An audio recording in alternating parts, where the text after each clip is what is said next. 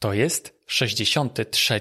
odcinek podcastu w drodze do kancelarii, w którym rozmawiam z doświadczonymi prawnikami, którzy niejedną wiosnę w todze mają już za sobą. Witam cię serdecznie, mówi jak zawsze Rafał Chmielewski.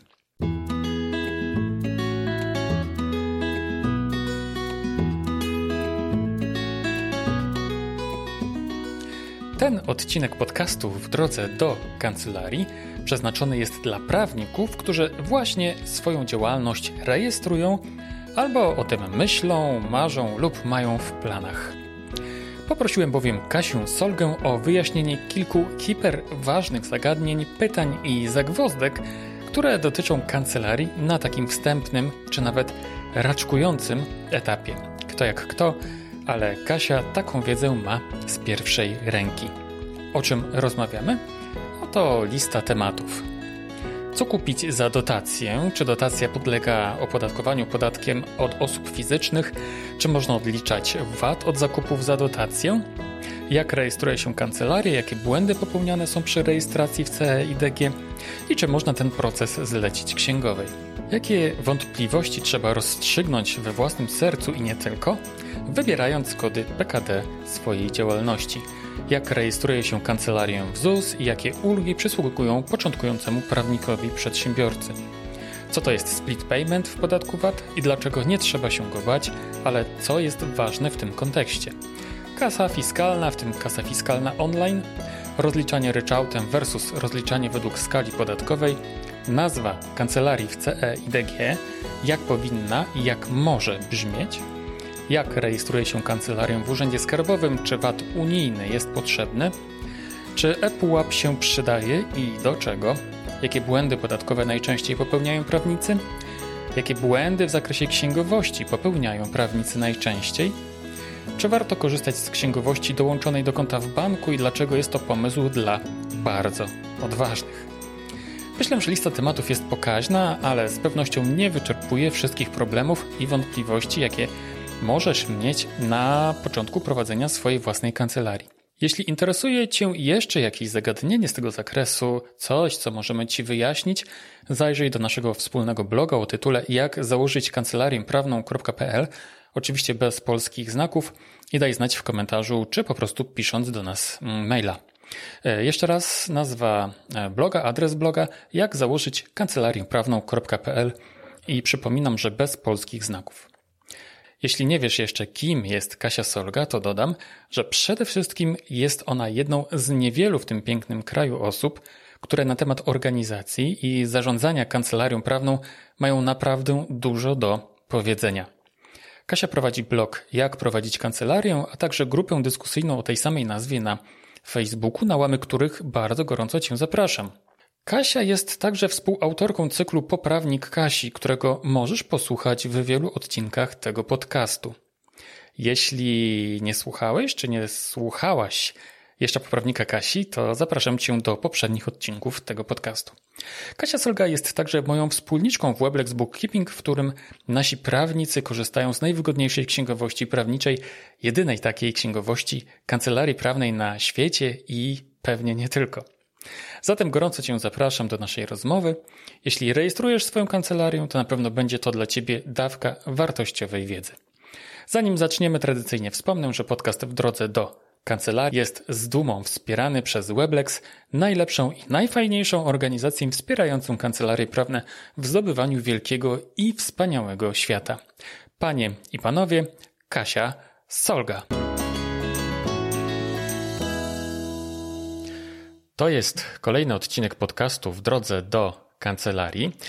Odcinek wyjątkowy, dlatego że w tym odcinku znowu nie ma e, krótkiego odcinka z serii Poprawnik Kasi, za to jest bardzo długi odcinek z serii Poprawnik Kasi, bo moim gościem dzisiaj jest sama Kasia Solka. Cześć Kasiu. Cześć Rafał, dzień dobry. Powiem Ci szczerze, że e, wielu e, moim, naszym słuchaczom właśnie podoba się nasza seria Poprawnik Kasi. Bardzo mnie to cieszy w takim razie, że to są pomocne odcinki, no fajna informacja. A skąd wiesz w ogóle, że się podoba? A no bo dostaję po prostu takie komentarze, tak? Takie komentarze no, i takie maile. I wiele osób mi pisze, że to jest w ogóle fajny podcast, co dla mnie też samego jest niezwykle ważną informacją.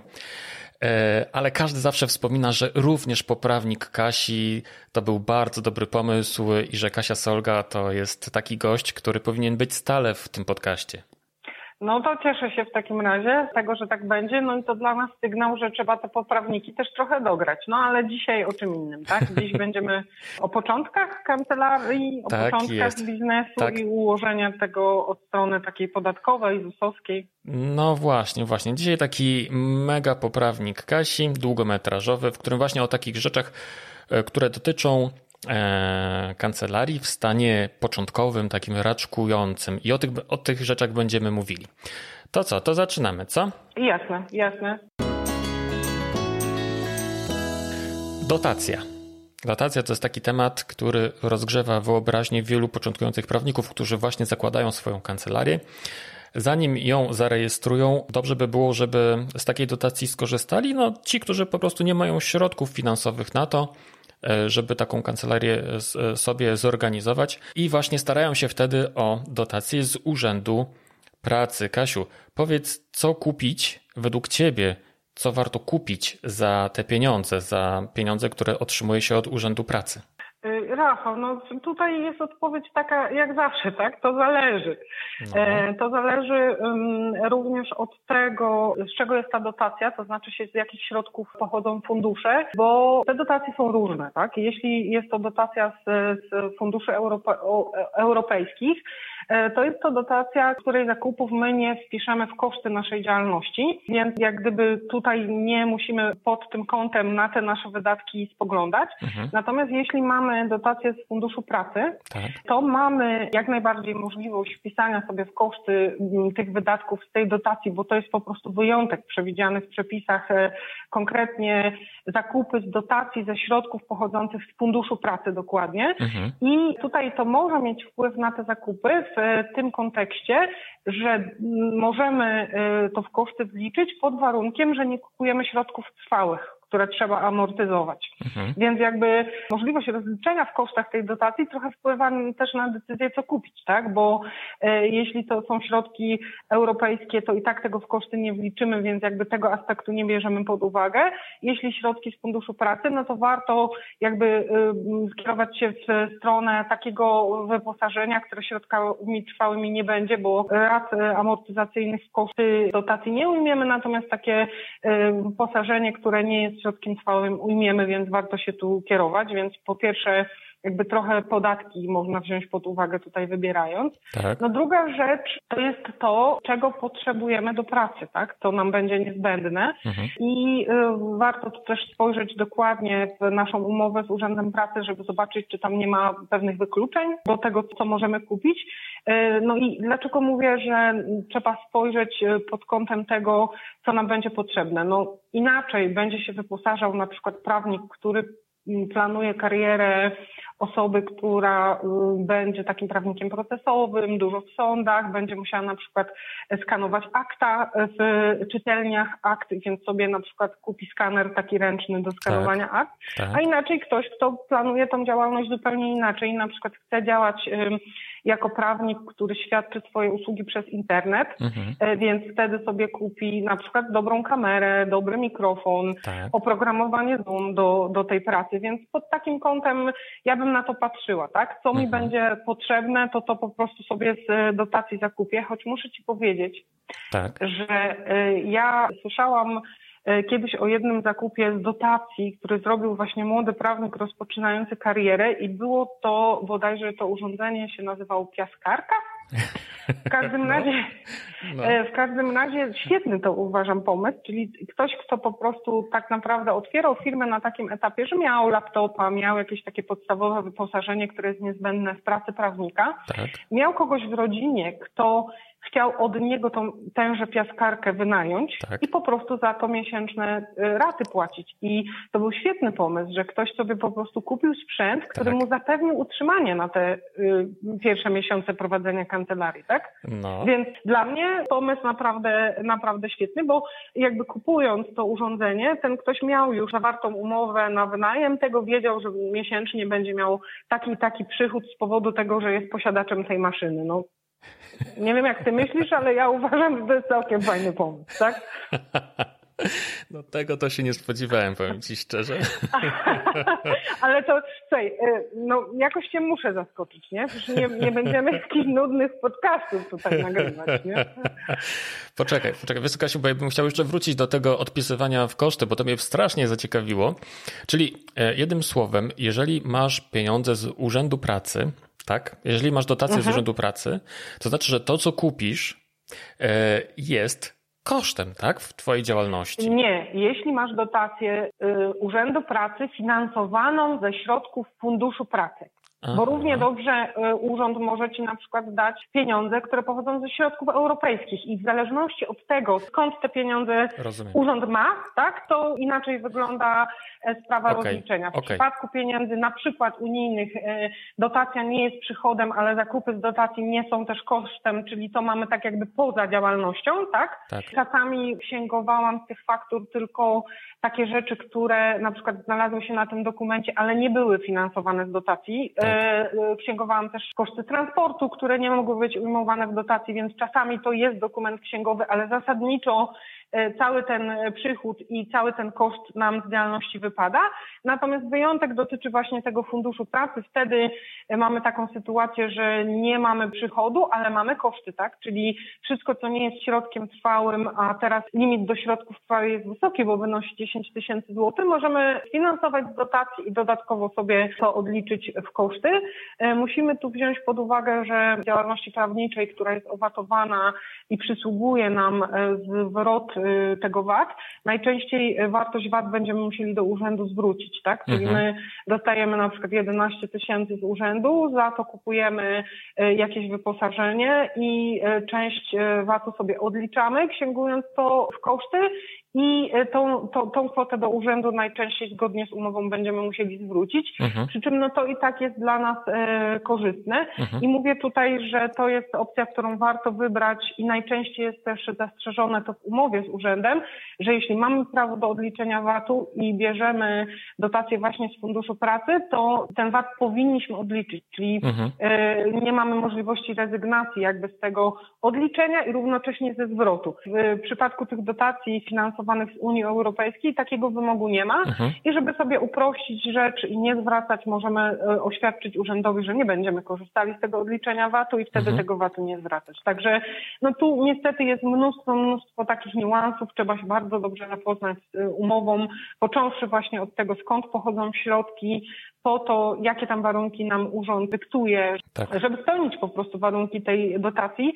Ja się spotkałam e, ostatnio na przykład z zapisem chociażby taki, który wymagał od nas, żebyśmy mieli e, w PKD wpisane tylko usługi prawne i tak. nic więcej. Tak. Po to, żeby z tej dotacji skorzystać. Także no, trzeba czytać tak? E, te warunki, które dany urząd w danej miejscowości w danym momencie oferuje, tak. tak? Bo tutaj jest tak, że to się nawet w ciągu roku w jednym urzędzie zmienia, w zależności od tego, jakimi funduszami w danym momencie urząd dysponuje. Tak, tak.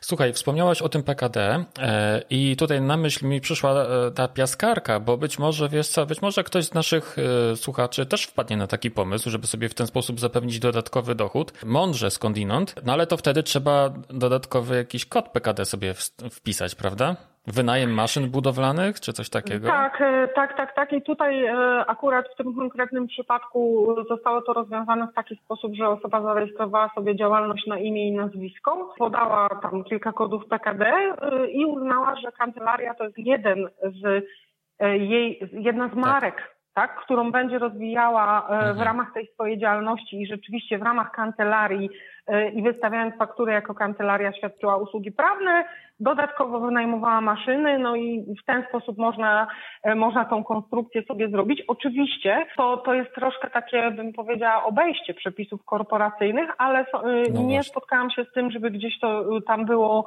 finalnie weryfikowane i żeby ktoś z tego powodu miał kłopoty w praktyce, tak? tak. Natomiast zaznaczam, że przepisy korporacyjne u radców tutaj akurat nakazują, że w ramach kancelarii możemy świadczyć tylko usługi prawne.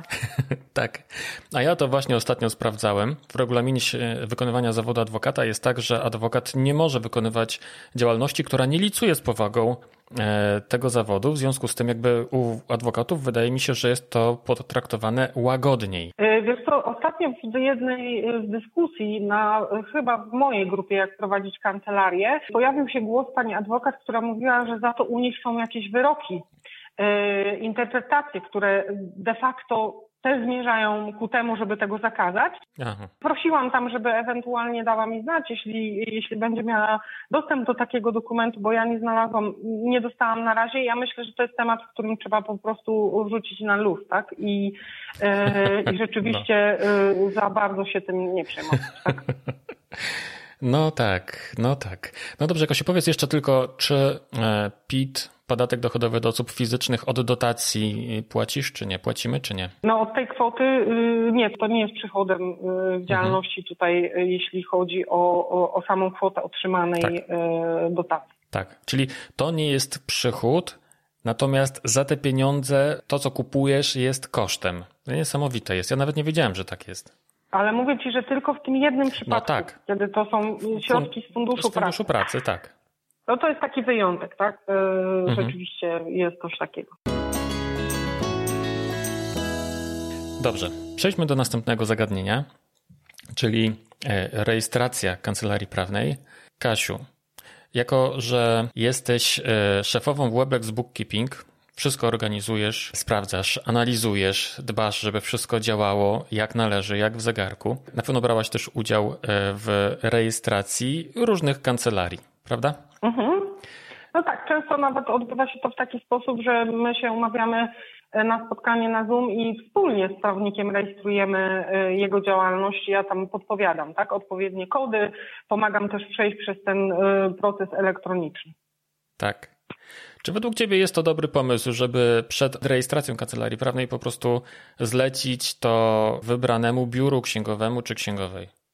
Znaczy, to jest bardzo dobry pomysł, żeby poprosić o wsparcie tak, tutaj, mhm. bo zlecić tego e, de facto się nie da, to znaczy się rejestracja się odbywa elektronicznie i podpisać się e, pod tym wnioskiem musi przedsiębiorca, no chyba, że, że nie, no raczej tak, tak, bo dopiero na, na e, potem na etapie jakby zakładania tej działalności można wyznaczyć takiego pełnomocnika, który już dalej będzie mógł to robić za nas, tak, mhm. wszystkie zmiany w CIDG, ale to tak naprawdę się rzadko zdarza, żeby mhm. księgowego aż tak y, upoważniać. Zwykle to są pełnomocnictwa raczej takie do podpisywania deklaracji do urzędów skarbowych i pełnomocnictwo do ZUS. Natomiast y, tu warto albo przed tym, zanim się do tej rejestracji usiądzie, albo się skonsultować z księgowym, albo po prostu poprosić o takie wsparcie i zrobienie tego razem, tak?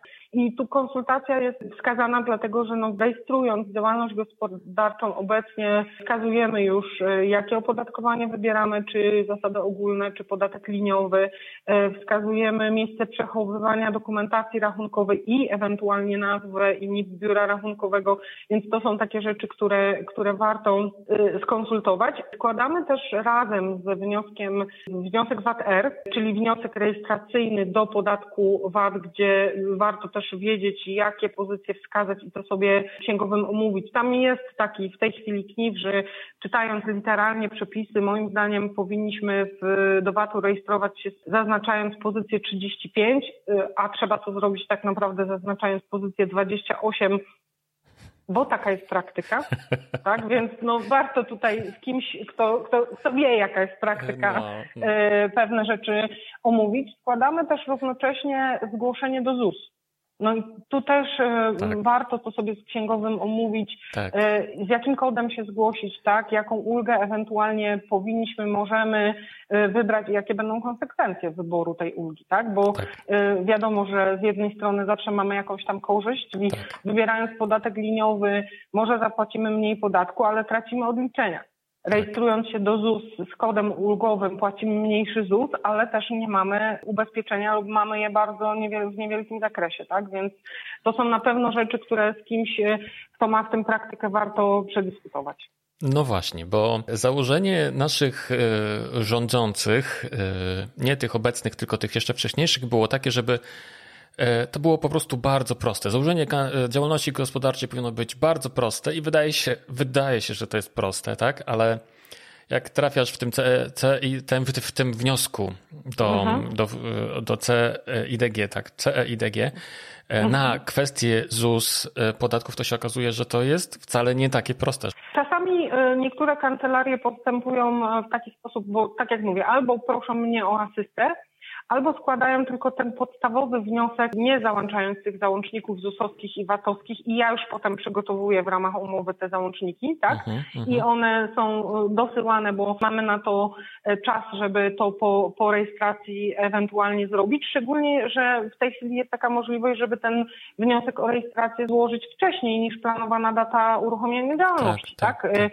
Jedno trzeba tylko mieć na uwadze, że mm, jakby jak chcemy od pewnego dnia zostać zarejestrowanym do podatku VAT, to VAT-R musi być złożony co najmniej dzień wcześniej. Mhm. Czyli tutaj y, nie da się jakby złożyć VAT-R z datą wsteczną. Mhm. To jest dosyć, dosyć tutaj przestrzegane, tak? Bo na przykład do ZUS-u możemy się zarejestrować w ciągu 7 dni, tak. spokojnie te formalności dopełnić, no a w VAT-ie jest wymagane, y, żeby, żeby to zrobić dzień wcześniej. Kasiu, a jakie błędy najczęściej są popełniane przy rejestracji swojej kancelarii? Y, wiesz co, taką rzeczą, która dość często mi się zdarza, to jest to, że podmioty małe, dopiero zaczynające y, zaznaczają w tym wniosku, że będą prowadzić księgi rachunkowe. Aha. E, bo tam tak naprawdę nie ma pozycji dotyczącej tej księgowości uproszczonej, czyli tak. Książki przychodów i rozchodów. Jest, że oświadczam, że będę prowadzić księgi rachunkowe i ludziom się wydaje, że to właśnie to, tak? Mhm, A księgi mhm. rachunkowe to są to pełnie, pełne księgi przeznaczone dla dużych podmiotów, które tak. są zobowiązane, tak jak spółki, do prowadzenia pełnej księgowości albo mają tak duże obroty, że muszą tak. prowadzić te pełne księgi, więc tu jest często problem. No, ewentualnie nieświadome wskazanie zasad opodatkowania, tak? Czasami mi się zdarzało, że, że ktoś albo tam nic nie wskazał, tak? Albo, e, albo wskazał nie to, o co mu chodziło. W tym VAT-R też e, właśnie zdarzają się błędy co do, co do pozycji mm, tych pozycji jakby związanych z tą działalnością, która nas y, pozbawia y, zwolnienia albo, albo zmusza do rejestracji, no ale to, to tak naprawdę też nie jest nic, czego nie da się po czasie poprawić. Wszystko to można korygować, także nie jest to jakiś duży problem, tak? Niemniej, no, jeśli planujemy skorzystanie z biura księgowego, to obydwoje polecamy. Warto z tej pomocy skorzystać, żeby po prostu to zrobić raz, a dobrze mieć z głowy. No właśnie, Kasiu, wspomniałaś o tych e, księgach rachunkowych, że to bardzo często jest e, to miejsce, w którym e, popełniane są błędy. Ale prawdę mówiąc, powiem Ci szczerze, że jak ja ostatnio zaglądałem do tego wniosku, to sam miałem wątpliwość, bo jest miejsce, to o którym wspomniałaś, czyli czy przedsiębiorca będzie prowadził księgi rachunkowe, a później nagle jest informacja, gdzie trzeba wpisać miejsce, gdzie będą przechowywane księgi rachunkowe. No, no to, to jest tutaj jakby jest mylące, e, takie trochę mylące. To miejsce, gdzie, gdzie będzie przechowywana dokumentacja księgowa należy wskazać, tak? I tam e, e dobrze jest też podać, jeśli planujemy powierzyć to biuru już nazwę i nic tego biura. I to dotyczy każdego podmiotu, również tego, który prowadzi tą uproszczoną księgowość, no a miejsca, gdzie, gdzie, gdzie informujemy o tym, że będziemy prowadzić księgi rachunkowe, po prostu nie zaznaczamy. Zostawiamy mhm. puste. Mhm, mhm. E, Kasiu, a e, jak się rejestruje kancelarię e, w Regon, jeśli to tak można powiedzieć? Czy tutaj trzeba jakieś podjąć działania, czy nie? Nie, żadnych, absolutnie. Wypełnienie tego wniosku w CIDG jest równoznaczne z tym, że, że te informacje idą do rejestrów GUS-owskich i one się tam znajdują automatycznie. Mm, podobnie jeśli wypełnimy wszystko, czyli i VAT-R i ten, to zgłoszenie do ZUS, e, no to już mamy kompleksowo załatwioną e, historię także w Urzędzie Skarbowym i w e, ZUS-ie. To, co musimy najczęściej jeszcze zrobić dodatkowo, to jest założyć sobie rachunek bankowy i potem jeszcze raz do tego wniosku usiąść i złożyć aktualizację CIDG, podając ten mhm. rachunek bankowy. No mhm. chyba, że zakładając działalność, już taki rachunek mamy, tak? Mhm. To się zdarza na przykład podmiotom, które miały działalność kiedyś, działalność Aha. zamknęły, a rachunek im został, więc jeśli Aha. dysponują, chcą kontynuować, no to mogą przy rejestracji ten rachunek podać, ale najczęściej jest tak, że taki nowy przedsiębiorca tego rachunku nie będzie miał, no bo on przed rejestracją nie ma NIP, nie ma tak. REGON, więc w banku nie założy po prostu tego konta e, firmowego, tak no a konto firmowe trzeba mieć i to powiedzmy sobie szczerze, że, że to jest coś, co jest w tej chwili niezbędnie wymagane. Od czasu, kiedy e, jest split payment, e, konto bankowe, no po prostu trzeba, trzeba na firmę mieć, dlatego że jeśli będziemy E, odbierać pieniądze na nasz rachunek prywatny, a ktoś nam split paymentem zapłaci, to te pieniądze po prostu wrócą do odbiorcy, tak? Więc robimy sobie, e, robimy sobie zbędny kłopot. Tak. Kasiu, przypomnij jeszcze, co to jest split payment. E, no to, to jest mechanizm podzielonej płatności, inaczej mówiąc, tak? Czyli mechanizm, który funkcjonuje od jakiegoś czasu w naszej gospodarce. On jest obowiązkowy dla niektórych transakcji i nie dotyczy to praktycznie naszego sektora. Mhm. Natomiast każdy przedsiębiorca może nam zapłacić w tej formule dobrowolnie, tak? Czyli mhm. E, ktoś, kto e, jest podmiotem, który ma e, zgromadzone pieniądze na rachunku VAT, bo jego kontrahenci w taki sposób mu płacą, tak. no to chcąc jakby pozbyć się górki z tego rachunku, może nam za każdą dowolnie wybraną transakcję właśnie w tej formule zapłacić. Mhm. I ta formuła polega na tym, że robimy przelew podając y, NIP kontrahenta, osobno kwotę brutto, osobno VAT i kwota netto wpływa na nasz rachunek ogólny, a kwota VAT na konto VAT, które mhm. jest tworzone automatycznie przez banki do każdego firmowego rachunku bankowego i y, z tego konta VAT my nie możemy w dowolny sposób korzystać. Mhm. My możemy użyć tych pieniędzy tylko na zapłatę VAT mhm. Y, albo na zapłatę ZUS i PIT, mhm. albo właśnie płacąc kontrahentowi w formule split payment. Mhm, mhm. To brzmi tak skomplikowanie, ale to w praktyce nie jest, prawda? Takie nie, nie, to nie jest skomplikowane yy, absolutnie, natomiast no, powoduje, że ponieważ to się może zdarzyć, no to nie warto już e, dokonywać firmowych operacji na prywatnych rachunkach e, bankowych, no bo nie mamy do tego prywatnego tego, mhm. tego rachunku VAT i w razie czego, gdyby nam się taki kontrahent trafił, a trafiają się, tak, bo tak. ja prowadzę różne działalności gospodarcze i praktycznie w każdej w tej chwili już trafiają mi się e, przelewy w tej formule, no to po prostu to konto firmowe trzeba mieć, tak. Dobrze, Kasiu. W CE IDG we mhm. wniosku jest e, jeszcze miejsce na wpisanie nazwy kancelarii, e, albo inaczej, nazwy firmy. I to się trochę wiąże z nazwą kancelarii, więc jak według Ciebie powinna brzmieć nazwa takiego przedsiębiorcy, który jest prawnikiem? Jak chce, tak. Znaczy się mnie najbardziej, szczerze mówiąc, podoba się formuła taka, kiedy y, jest imię, nazwisko i kancelaria radcy prawnego albo kancelaria adwokacka tak. Natomiast y, no to jest oczywiście pełna dowolność. Jeśli ktoś ma y, fajną nazwę, którą sobie wymyślił i którą, którą chce mieć, to jak najbardziej może ją tam wpisać.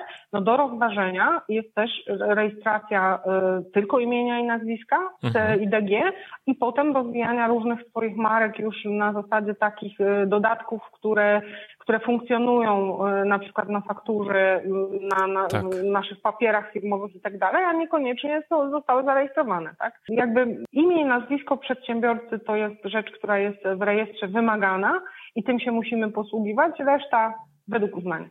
Mhm. Czyli można założyć firmę na przykład na, która będzie się nazywała Rafał Chmielewski, tak? Tak, tak. Mhm. A wiesz co, powiem Ci szczerze, że mi się też najbardziej podobają nazwy kancelarii w stylu właśnie Rafał, e, Rafał Chmielewski, kancelaria adwokacka, czy kancelaria radcy prawnego, czy kancelaria adwokacka Rafał Chmielewski. No, co się tak przyczepiłem do tego Chmielewskiego, to nie wiem, e, no ale to taki przykład. Ja myślę, że po prostu trudno jest fajną e, nazwę dla kancelarii taką jakby wymyślić, chociaż jest to możliwe i ja w obrocie parę fajnych nazw widziałam i, i, i mi się podobają, tak? No a Jak jakie na przykład, na? Prakreacja albo kreatywa, tak? Aha, aha. E, to, są, to są nazwy, które przecież mają e, swoje już całkiem niezłe, myślę, zbudowane marki i one mi się podobają. Także to, to jest kwestia, wiesz, czy masz ten pomysł, tak? który ci, no. czy nie masz, no jak nie masz, to pozostaje tradycja. E, pan Bobrowicz pisał e, kiedyś właśnie w swojej książce o marketingu dla kancelarii prawnych, że on też preferuje takie nazwy z imieniem i nazwiskiem, że to jest tak naprawdę ta rzeczywista marka prawnika. Tak? Mm-hmm, mm-hmm. No, Bardzo indywidualna się, kwestia. Tu bym się z panem Bobrowiczem zgodził. Jest tutaj mi przyszło jeszcze na myśl, jak powiedziałaś o prakreacji, a to dotyczy oczywiście Wojtka Wawrzaka, mecenasa Wojtka Wawrzaka, radcy prawnego. E, to ta prokreacja to tak naprawdę to jest marka, która powstała zanim on założył swoją kancelarię, prawda? W związku z tym tak naprawdę e, ta marka może być kształtowana zanim prawnik skończy swoją aplikację, zanim zdobędzie tytuł zawodowy, no to wtedy siłą rzeczy ta marka powinna, dobrze by było, żeby została w urzędowej nazwie firmy. Myślę, że tak i zdecydowanie się zgadzam, że tutaj posiadanie lub nieposiadanie tytułu zawodowego nie ogranicza nas w tym, żebyśmy tą swoją działalność wcześniej rozwijali tak. Mamy nawet preferencje podatkowe. Tak. Nie wiem, czy wiesz, ale po prostu e, prawnicy mogą od tego roku e, rozliczać się ryczałtem w podatku dochodowym. Jest to bez sensu całkowicie pomysł i nieopłacalny, tak? Ale, ale mogą i e, ci bez tytułu zawodowego mają stawkę opodatkowania 15% od przychodów, a ci z tytułem 17%. Aha. No. No ale czemu to jest bez sensu? E, czemu roz, e, rozliczanie ryczałtem jest no, bez sensu? Wiesz no. co, no bo mm, e, ta stawka, o której powiedziałam, czyli, czyli w przypadku prawników posiadających tytuł zawodowy, wykonujący wolny zawód jest 17% od przychodu, no w kontrze do 19% od dochodów w podatku liniowym albo 17% od dochodów w zasadach ogólnych, więc tu mamy taką sytuację, że w ryczałcie nie odliczymy żadnych kosztów. No tak? Więc jest to raczej słabo opłacalne, tak. biorąc pod uwagę jeszcze to, że w innych branżach po pierwsze te stawki ryczałtu są niższe, bo na przykład wynoszą 5 czy 8,5% i wtedy mhm. się można nad tym zastanawiać, tak. a po drugie dla tych osób, które nie są prawnikami, czyli nie mają e, konieczności zgłoszenia do VAT od pierwszej transakcji, tak. wybór tego ryczałtu może znacznie ograniczyć prowadzenie księgowości. Czyli ja płacę ryczałt od przychodów, nie zbieram kosztowych kwitów, nie księguję, nie zajmuję się w ogóle ewidencją kosztów, mam luz, tak? tak? A prawnik, który płaci VAT i tak będzie musiał kwity kosztowe zbierać, żeby sobie VAT odliczyć. Tak. Więc nie jest ten ryczałt dla niego taką ulgą organizacyjną, Mhm. No i, i to się po prostu nie opłaci, tak? Bo zawsze jakieś koszty są, których w przypadku tego ryczałtu w ogóle nie możesz odliczyć, bo tam poza ZUS-em nie odliczysz nic. Nie? No, no. To Więc ja sobie nie wyobrażam, szczerze mówiąc, to, to rzeczywiście trzeba by mieć y, minimalne koszty, żeby to się komukolwiek opłacało, chociaż policzyć zawsze warto, tak? Mhm. A czemu nie? Mhm. Tak samo trzeba policzyć to, kiedy skorzystać z liniowej stawki, a kiedy ze stawki tej takiej, yy, ze skali podatkowej, tak? To znaczy, trzeba no wiesz, to na pewno trzeba to policzyć w momencie, kiedy mamy dochód na poziomie 90 y, tysięcy i więcej, tak? I jeszcze nie mamy y, jakichś y, tam specjalnych ulg dostępnych w mhm. tych zasadach ogólnych, bo jeśli poruszamy się w takiej sferze takich początkujących kancelarii, które wiedzą, że na przykład na początek takich wysokich dochodów nie będą miały, czyli zmieszczą się w tym pierwszym przedziale skali podatkowej, który wynosi tam 85 e, tak. tysięcy z kawałkiem, no to raczej zasady ogólne będą dla nich bardziej opłacalne. Powyżej 100 e, tysięcy, no to już liczyć na pewno e, warto. Uh-huh, uh-huh. No i warto też dodać, że przy, przy podatku liniowym nie ma możliwości odliczenia ulg, tak? Na dziecko, na dziecko i tam takich. Tak, tak, tak, tak, tak, tak. No to ulgi są praktycznie tam nie ma, można odliczać wszystkie koszty, tak? Natomiast uh-huh. ulg podatkowych, czyli wspólnego rozliczenia z małżonkiem, uh-huh. ulgi na dzieci, tak? Tutaj tych, e, tych odpisów nie ma. Dobrze, Kasiu, posłuchaj, a czy warto zarejestrować się do VAT-u unijnego od samego początku? Wiesz co, Rafał, no to oczywiście zależy od tego, co planujemy robić, tak? Bo ten VAT unijny nam będzie potrzebny wtedy, kiedy albo my będziemy sprzedawać swoje usługi nie tylko w Polsce, ale też na mhm. terenie Unii Europejskiej. Będzie też potrzebny, jeśli będziemy kupować od podmiotów, które mają y, siedzibę y, poza Polską i takimi podmiotami, od których kupują prawnicy y, coraz częściej jest Microsoft ze swoim Office 365, tak, mhm, na mhm. przykład. Jest Google, gdzie wykupujemy jakieś usługi czy, czy reklamy, jest Facebook, więc jeśli nasza działalność zahaczy o te pola, tak, mhm. no to w tym momencie warto się zarejestrować albo nawet trzeba się zarejestrować. Natomiast jeśli nie planujemy takiej działalności, no to nie jest nam to potrzebne i możemy to zrobić jakby w każdej chwili, tak? Więc na wyrost też nie warto niczego robić, jeśli nie planujemy takiej działalności. Ale wiesz, ale tak sobie myślę, że może potem, żeby sobie nie robić kłopotu, bo to nigdy nie wiadomo, tak? Czego skorzystasz, mhm. co kupisz, komu sprzedasz, to żeby sobie nie robić późniejszego kłopotu, to przy rejestracji może od razu warto się zarejestrować do takiego VAT-u unijnego. No można to zrobić, tym bardziej, że jakby to nic nie kosztuje i nie wymaga też, dopóki nie będziemy tych transakcji e, robić, to nie wymaga też składania dodatkowych deklaracji z tytułu samego faktu, że się zarejestrowaliśmy, więc można to zrobić. I widzisz, tu mi przypomniało się o jeszcze jednej rzeczy, którą warto wiedzieć wypełniając te formularze, bo tam tuż e, za tą rubryką, gdzie wskazujemy, czy chcemy się do VAT UE zarejestrować, czy nie, jest taka mm, rubryka, gdzie e, wskazujemy, czy chcemy mieć zaświadczenie o zarejestrowaniu do VAT, czy nie. I trzeba mieć świadomość, że jeśli zaznaczymy tak, że chcemy mieć zaświadczenie, to już kosztuje to 170 zł, a to zaświadczenie w dobie jakby białej listy, tak, i tego, co jest w tej chwili dostępne jest y, w internecie, jest zupełnie zbędne. Mhm. Także y, raczej nie warto tutaj y, wkładać 170 zł w posiadanie zaświadczenia o rejestracji, które jest w tej chwili, w każdej chwili możliwe do sprawdzenia w internecie. Tak. To ciekawe, to nawet nie wiedziałem, że to kosztuje 170 zł. Zaświadczenie. Ale no samo no. kliknięcie tak tam po prostu nic nie zrobi, bo tylko urząd nas wezwie do tej opłaty i wtedy będziemy mogli odmówić. No ale to zawracanie. Lepiej kliknąć nie i już. Dobrze, dobrze. Kasiu, a co to jest ePUAP? Miejsce, gdzie możemy kontaktować się z urzędami i możemy w ten sposób załatwiać sprawy zarówno prywatne, jak i firmowe.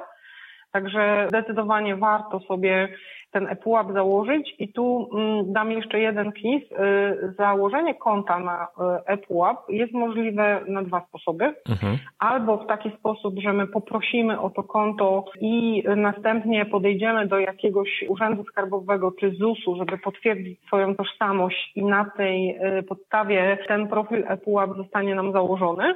Mhm. I wiadomo, że w pandemii tam były jakieś ograniczenia, tworzono jakieś konta tymczasowe, ale jak tylko urzędy pracują i są dostępne, a w tej chwili już pracują, e, warto e, zrobić jednorazowo ten wysiłek e, i pójść do tego urzędu, bo alternatywą jest założenie tego konta za pomocą swojego banku. Mhm. I e, ja tego nie polecam, dlatego że to nam w proces autoryzacyjny, który potem będziemy używać, mhm. wplata jeszcze logowanie do banku. Mhm. Więc e, często przedłuża podpisywanie tych dokumentów, bo po tak. prostu to jest kolejny login, który gdzieś tak. tam załatwiając sprawę musimy podać i e, jeśli z tego korzystamy dość często, a zakładam, że prowadząc działalność gospodarczą jednak będziemy korzystać tak. z tego konta, warto jest wykonać ten wysiłek jednorazowo pójść, zweryfikować tą swoją tożsamość w urzędzie i mieć po prostu prosty login i hasło, a nie jeszcze konieczność przelogowywania się za każdym razem przez bank. Tak, tak, tak.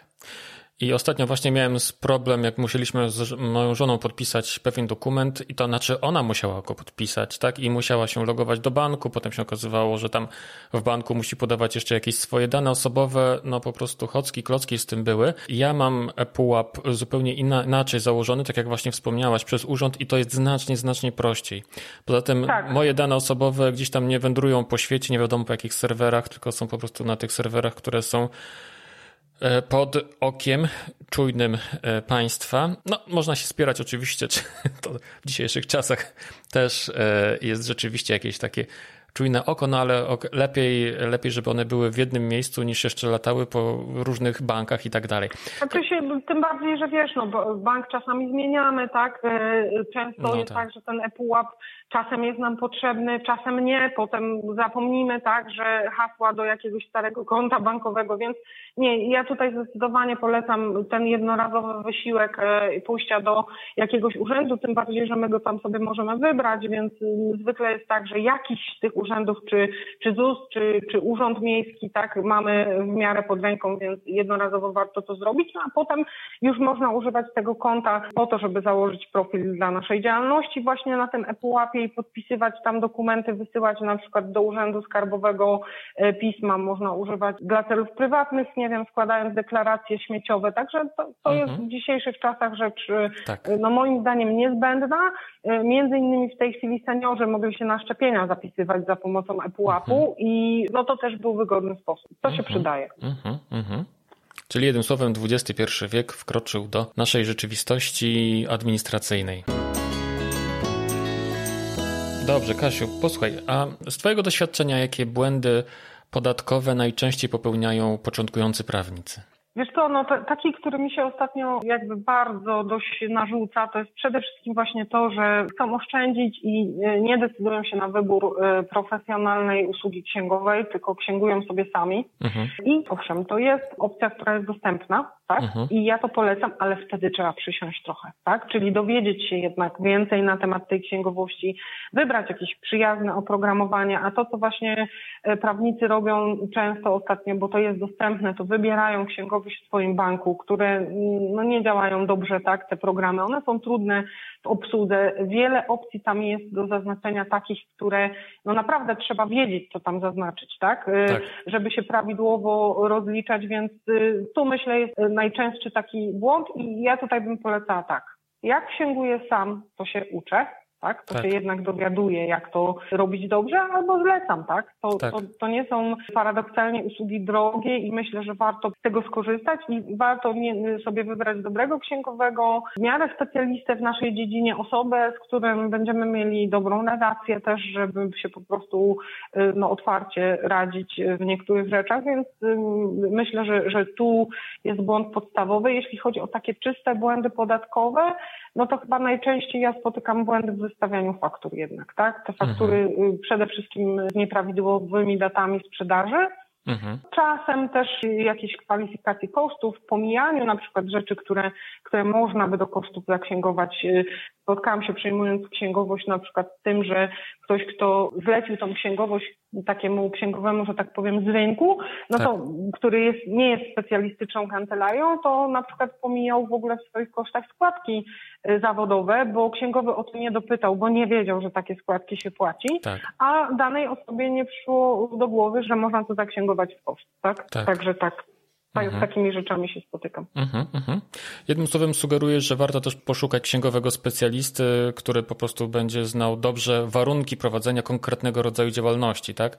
Tak, w tak, praktyce... tak, tak. Mhm. Tym bardziej, że taka oferta jest w tej chwili dostępna, tak? I myślę, że prawnicy powinni to wiedzieć po prostu bardzo dobrze, że nie da się we wszystkim być dobrym, że nie da się specjalizować no. po prostu we wszystkim. No i to dotyczy też w tej chwili usług księgowych, gdzie po prostu tej wiedzy, tych zmian jest na tyle dużo, e, obecnie, że po prostu myślę, że panowanie nad wszystkim naraz jest po prostu niemożliwe. Mm, tak, tak. W praktyce to jest tak, że biura księgowe specjalizują się niemalże we wszystkim, tak? Od sprzedawcy warzyw na targu, przez weterynarza, po jakiś import, eksport i tak dalej. A tymczasem po prostu każda z tych branż ma swoje osobne regulacje, które po prostu każdy księgowy powinien znać. A mm, ogarniając tyle branż, zajmując się tyloma klientami, po prostu nie jest w stanie poznać każdej z nich w dostatecznie dobry sposób i stąd po prostu jest bardzo dużo błędów, które robią księgowi. No coś na ten temat wiem też. No. Także no. potwierdzam, że, e, że tak jest, tak?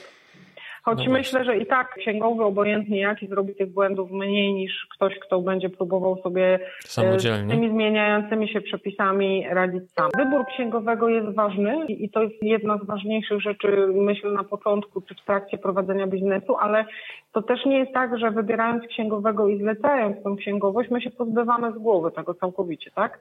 Bo mm, na tyle jest to w tej chwili materia skomplikowana, że po prostu jest niezbędna współpraca cały czas pomiędzy księgowym a tą osobą, która prowadzi biznes. Tak. I jako świetny przykład tutaj mogę podać kwestię związaną z koniecznością oznaczania teraz w plikach JPK kodów TP, czyli kodów, które, kodu, który mówi, że to jest transakcja z podmiotem powiązanym, gdzie księgowy księgowy najczęściej z dokumentów nie będzie w stanie tego wyłowić, tak? Bo e, transakcja z podmiotem powiązanym to jest transakcja albo swoim członkiem rodziny do drugiego stopnia powinowactwo, czyli ze szwagrem i teściową też. Tak, tak, tak? tak. Gdzie nazwiska najczęściej nie są takie same, więc to jest nie do wyłapania. I transakcja e, z podmiotem powiązanym to jest też transakcja, gdzie my sprzedajemy coś do podmiotu, w którym nasz krewny ma bardzo ważną funkcję na przykład, tak? To, to księgowy tego nie wyłapie. Mhm. Więc pewna świadomość tego, co się w podatkach dzieje i co my o tym naszym, tym naszym biznesie musimy wiedzieć, no jest niezbędna, tak? A biorąc pod uwagę to, że dzisiejsi ustawodawcy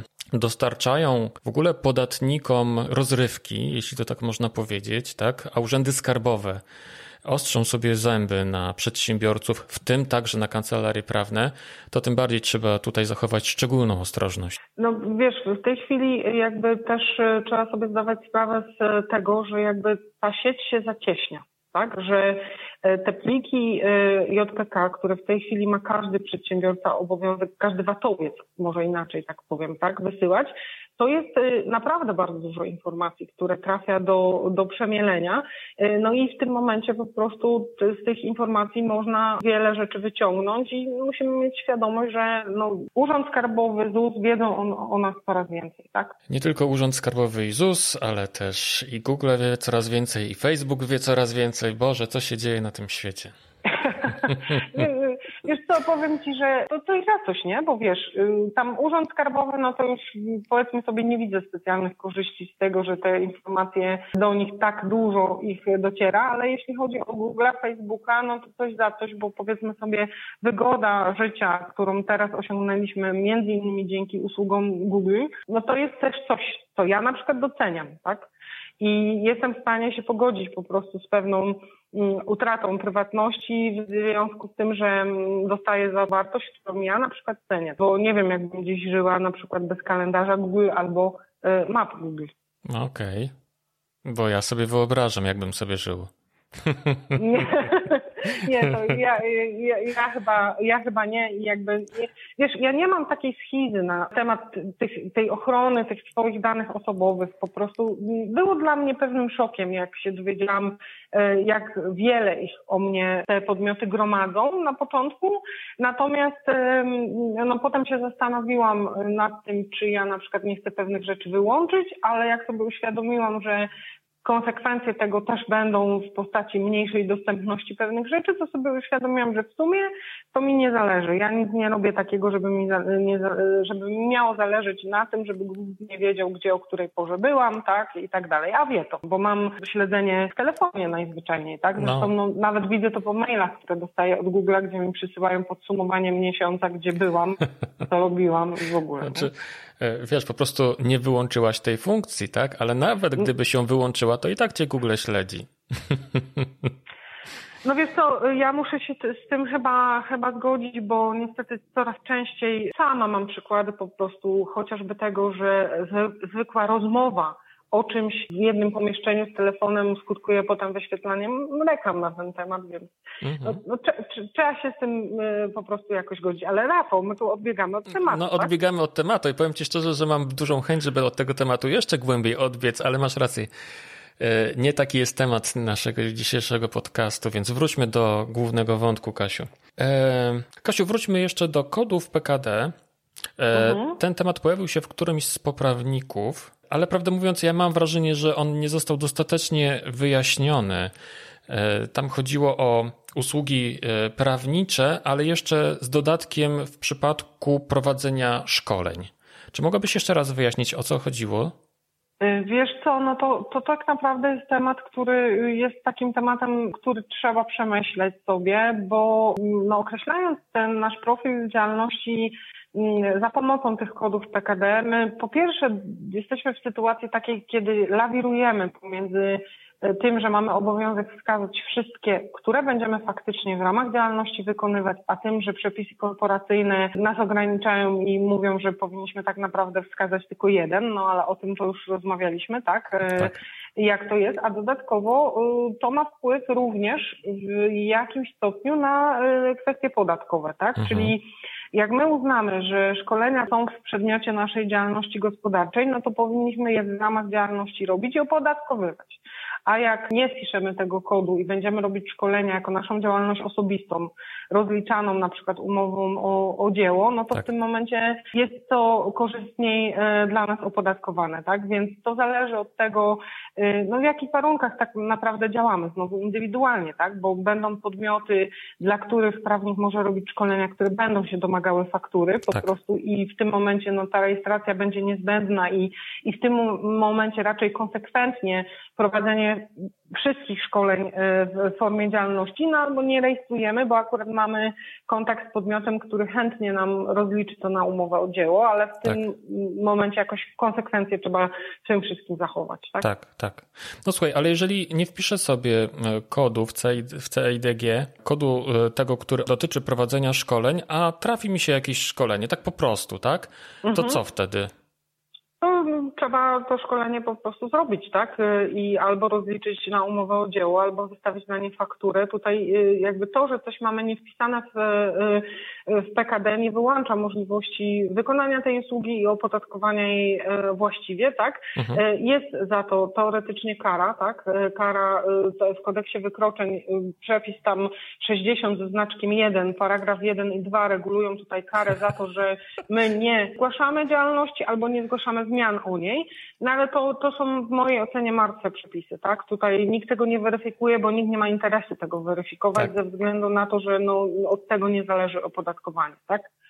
Jak mówię, ten kod, on w pewnym sensie to, że on tam będzie, może nam niektóre sprawy ułatwić, czyli po prostu chociażby, no teraz się okazało, że na przykład branże, tak, mamy dotacje branżowe i, i od tego, czy ktoś miał wpisany lub nie miał kodu PKD na 30 września, zależało od tego, czy mógł skorzystać z pieniędzy, czy nie. Więc jeśli tylko mamy możliwość, no to wiadomo, że lepiej to ujawniać, no są różne aspekty, które trzeba y, brać tu pod uwagę. Czy możesz jeszcze przypomnieć ten przepis z kodeksu wykroczeń? Który, Który to jest przepis 60 ze znaczkiem 1, y, paragraf 1 i 2. Słuchaj, czy ty się tak dobrze przygotowałaś do dzisiejszego podcastu, czy po prostu nie, pamiętasz, masz tak doskonałą pamięć? Yy, akurat ostatnio, że tak powiem, w grupie rozmowy o tym, jak prowadzić kancelarię na, na Facebooku była o tym dyskusja, a ja na potrzeby tej dyskusji sobie ten przepis sprawdziłam, tak? I, a ponieważ wiesz, on w takich internetowych źródłach, które najczęściej nie obsługują jakby tej funkcji 60 ze znaczkiem 1, to był jako 601, tak? Yy, pisany. Ja wpisałam ten przepis z swojego Lexa i mi pokazało, że 601 przepisów w kodeksie wykroczeń no nie ma. No i stąd zapamiętałam taka, e, taka historia, tak?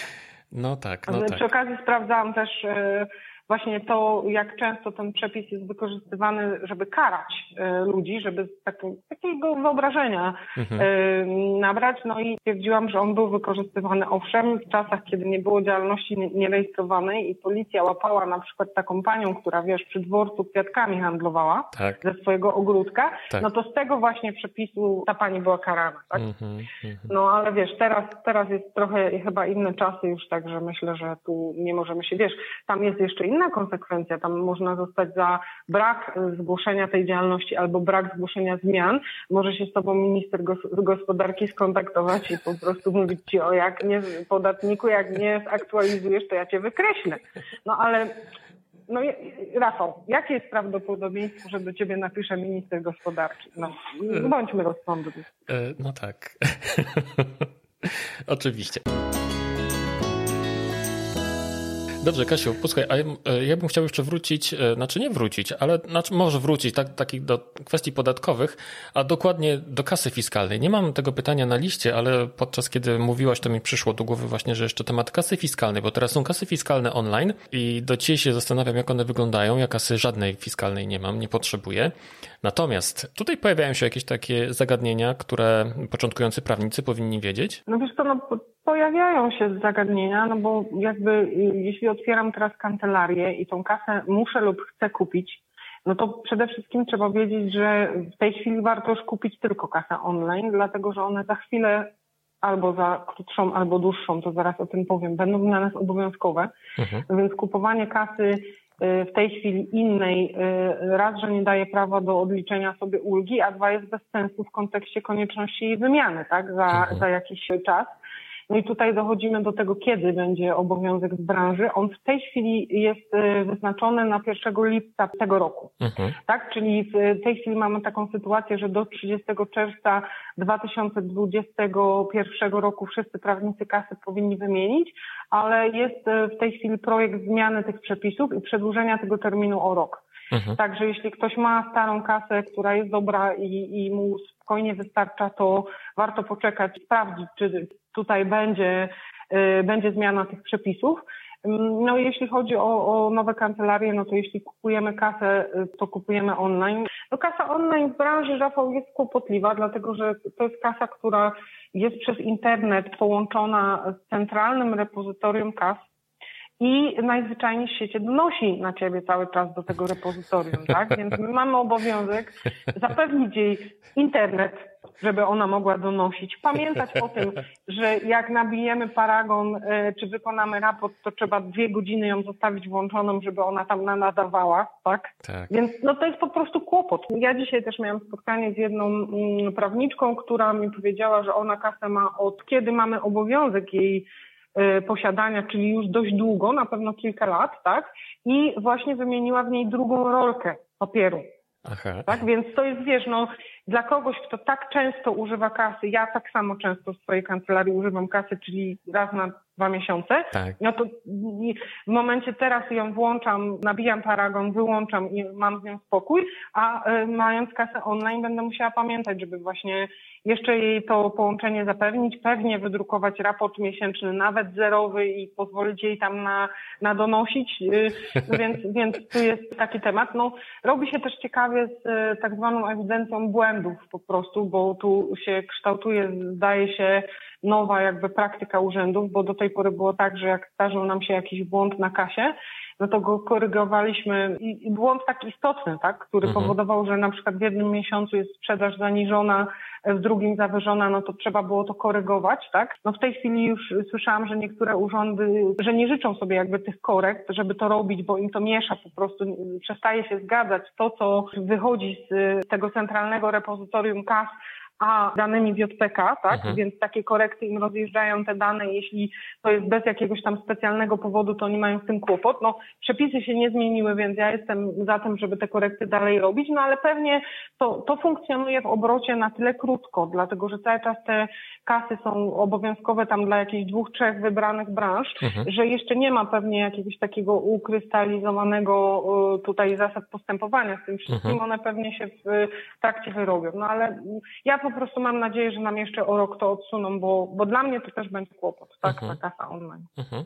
E, Kasiu, czy się... Może tu jeszcze mhm. warto, y, przepraszam Cię Rafał, wspomnieć o tym, że kasa jest dla prawnika obowiązkowa, jeśli obsługuje osoby fizyczne w bezpośrednim kontakcie, że mamy możliwość skorzystania ze zwolnienia. Jeśli wykonujemy usługi za pośrednictwem środków porozumiewania, porozumiewania się na odległość tak. i przyjmujemy płatność y, przelewem bądź też w jakiś inny sposób y, za pośrednictwem operatorów płatności, tak, tak. to tej kasy mieć nie musimy, więc y, Aha. warto się zastanowić w ogóle najpierw, czy, czy, czy ją trzeba mieć, tak? Mhm, mhm.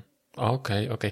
Posłuchaj, a czy jak kupuję taką kasę, to otrzymuję jakąś, nie wiem, dotację, czy jakąś refundację na przykład, czy coś takiego, czy, czy nie? Wiesz co, Rafał, otrzymuje się w tej chwili 700 zł ulgi w pierwszej deklaracji VAT.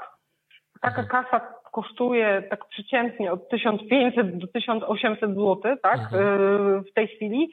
E, no więc zwykle całe to odliczenie nam przysługuje, czyli te 700 zł możemy odliczyć. Jest taka ulga, no ale ona nie wyczerpuje jakby całej wartości tej, tej kasy, a na pewno już nie rekompensuje tych kłopotów, które prawnik, który raz na czas obsługuje tylko klienta, osobę fizyczną z tą kasą ma, tak? Bo to wiesz, jest sporo obowiązków. Trzeba pamiętać potem o przeglądach. Mhm. Jak nie zrobisz przeglądu w terminie, to po prostu tracisz prawo do ulgi, musisz zwracać 300 zł mandatu, tak? Yes. No, to, jest w branży, gdzie powiedzmy sobie to nie jest y, sprzęt używany jak, jak w sklepie tak. spożywczym, y, y, kasy są kłopotem, a powiem szczerze, że w ogóle nie jestem w stanie jakby odgadnąć intencji tutaj, która stała za wprowadzeniem tego prawnikom jako obowiązkowych, no bo nikt takiego prawnika przyjmującego klienta w zacisznym gabinecie i tak do rejestracji transakcji nie zmusi, tak?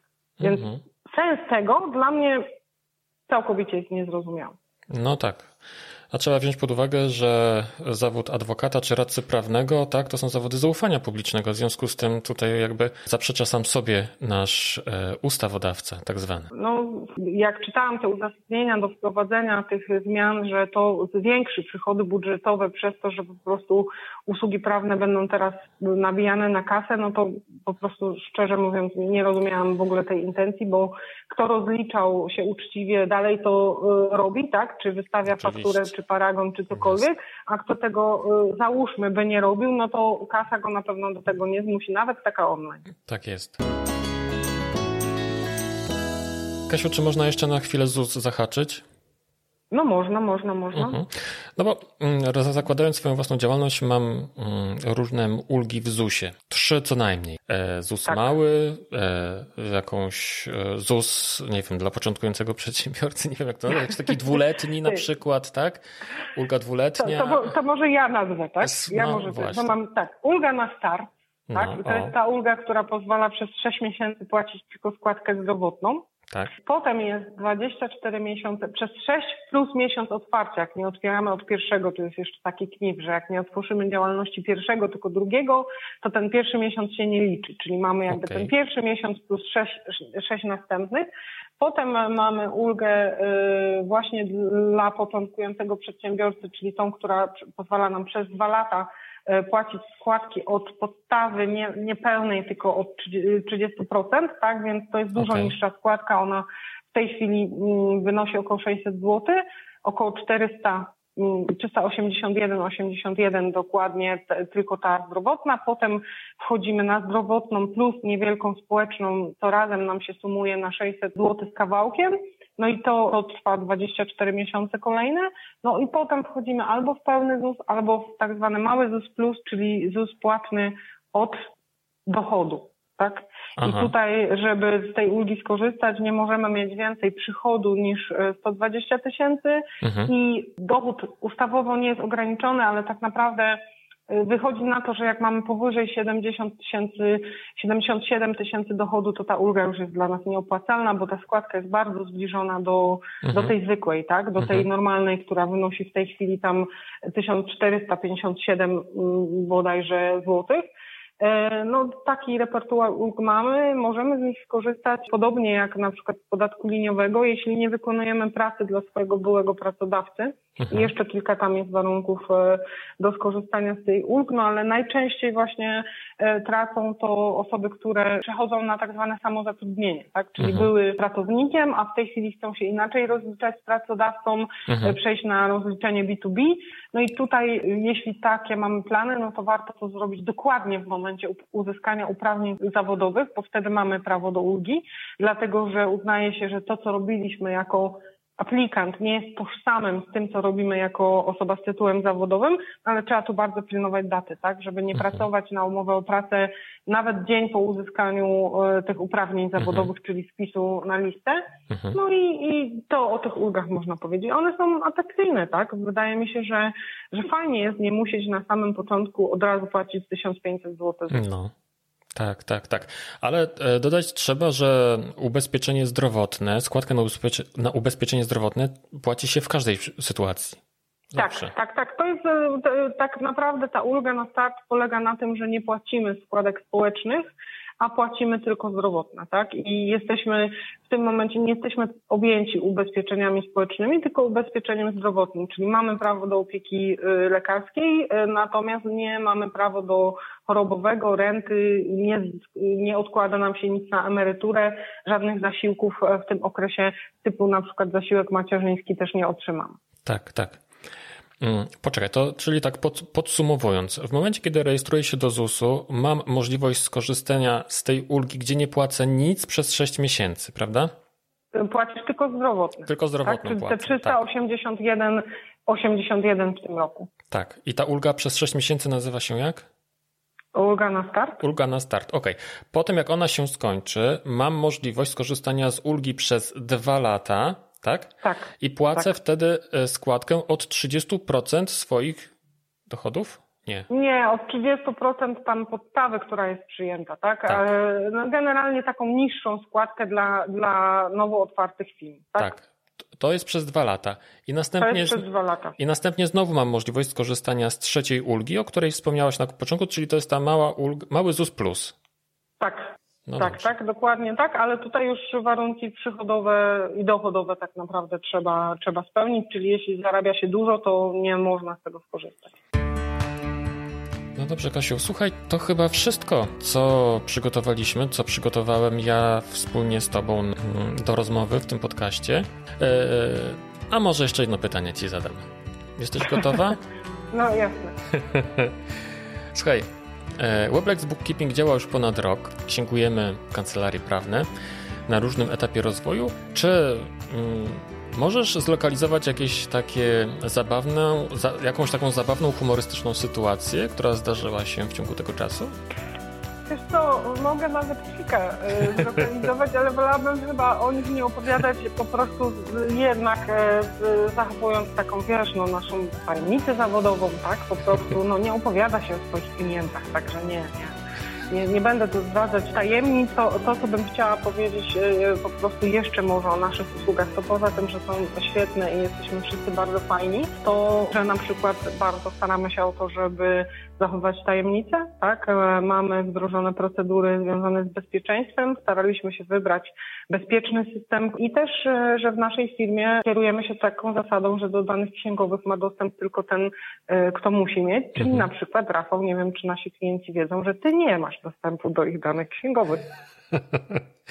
ale wiesz, jakoś nie boleję, nie, nie muszę, tak, ale jakoś nie boleję szczególnie z tego powodu.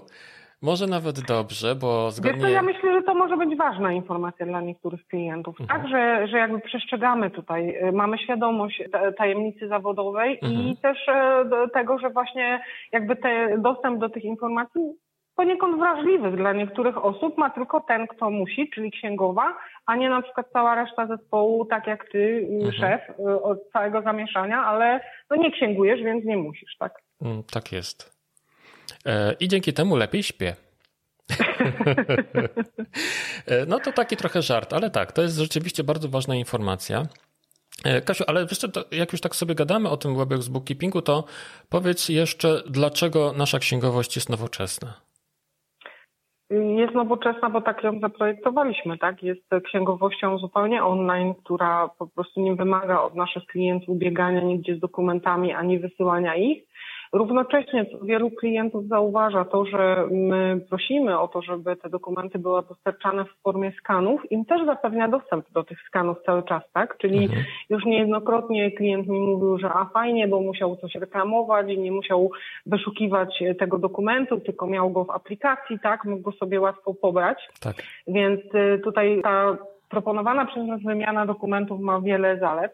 E, bardzo wielu klientów też dostrzega, że po prostu przez to, że korzystają e, z tej księgowości online, z naszego systemu do fakturowania i widzą w nim też również swoje ewidencje, wydatki, oni za, mają taką styczność z księgowością swojej firmy inną niż mieli kiedyś, kiedy to wszystko było u księgowego mhm. i zaczynają sobie na przykład z tego systemu korzystać celem generowania różnych raportów. Nie wiem, yy, dzwonili do mnie przed świętami klienci z y, pytaniami o podpowiedź, jak mają sobie dane swoich klientów wygenerować do Excela, żeby zaadresować kartki świąteczne, tak. albo czy mogą do nich jednocześnie wysłać jakąś wiadomość, tak? tak, tak. Więc to, to, to jest system, który ma e, wiele zastosowań i jest jakby takim, mm, no, bym powiedziała, bliższym kontaktem ze swoją firmą, ze swoimi dokumentami, ze swoimi danymi księgowymi, więc e, to uważam za wielką zaletę tego systemu. Po prostu działa to, działa to dobrze, działa to nowocześnie. Mamy też, e, udostępniamy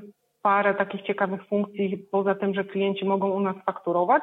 Mhm Mogą wysyłać faktury bezpośrednio z naszego systemu mailem e, do klienta, mogą sobie drukować koperty, jeśli chcą, mhm. mogą sobie e, oznaczać te faktury jako opłacone, wysyłać przypomnienia o zapłacie, tak, panować nad tą finansową stroną swojego biznesu, to mogą również integrować system z systemami do płatności, korzystać z dwóch różnych systemów do płatności w taki sposób, że jak do klienta faktura jest wysyłana, to jest też od razu link do jej zapłaty. Mhm i część klientów, między innymi naszych, z tej opcji chętnie korzysta, tak? Mhm. ponieważ faktura nasza za księgowość trafia do klienta tylko, tylko informacyjnie i po to, żeby ją zapłacił, bo my od razu ją księgujemy, więc część, żeby mieć z głowy, klika w link, płaci i, i, i to działa.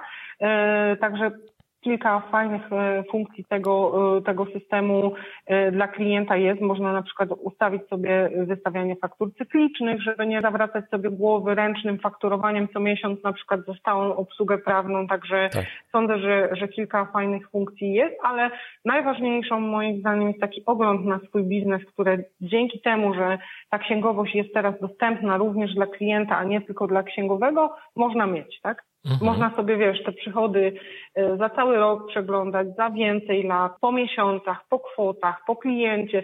Więc sam system daje Ci pewną analitykę, która myślę, że, e, że w biznesie jest ważna.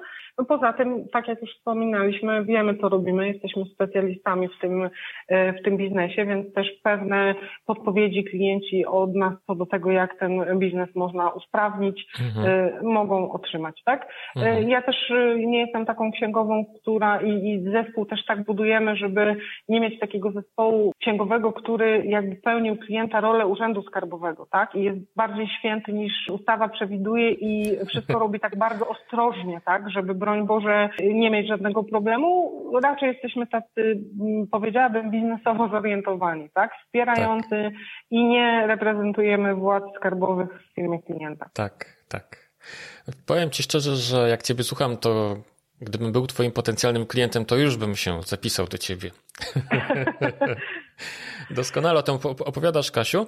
E, dodajmy jeszcze, że tak naprawdę wiele się można od nas nauczyć, tak? Że to nie jest, jest nie tylko wiedza księgowa, znaczy nie tylko księgowanie i, i to wszystko, o czym mówiłaś, co w ogóle jest absolutnie fantastyczne, bo e, ja sam nie mam takich doświadczeń e, w kontaktach ze swoim byłym biurem księgowym. E, tutaj to wszystko u nas wygląda zupełnie inaczej i masz rację, ta taka kontrola nad bieżącymi przychodami, dochodami, to jak to wyglądało w przeszłości, to też pomaga ci w pewnym sensie przewidywać, jak będzie wyglądała przyszłość, prawda? Dokładnie tak i wielu naszych klientów z tego korzysta też do takiego, wiesz, bieżącego śledzenia, bo ja mam na przykład klientów, którzy którzy większość sprzedaży mają na kasie fiskalnej i ponieważ nie mieli narastająco w tym momencie informacji o przychodach w systemie, to zaczęli sobie prowadzić po prostu, wprowadzać tą sprzedaż paragonową e, codziennie albo na przykład co drugi dzień do systemu jako paragon po to, żeby sobie śledzić, gdzie jestem. tak? tak?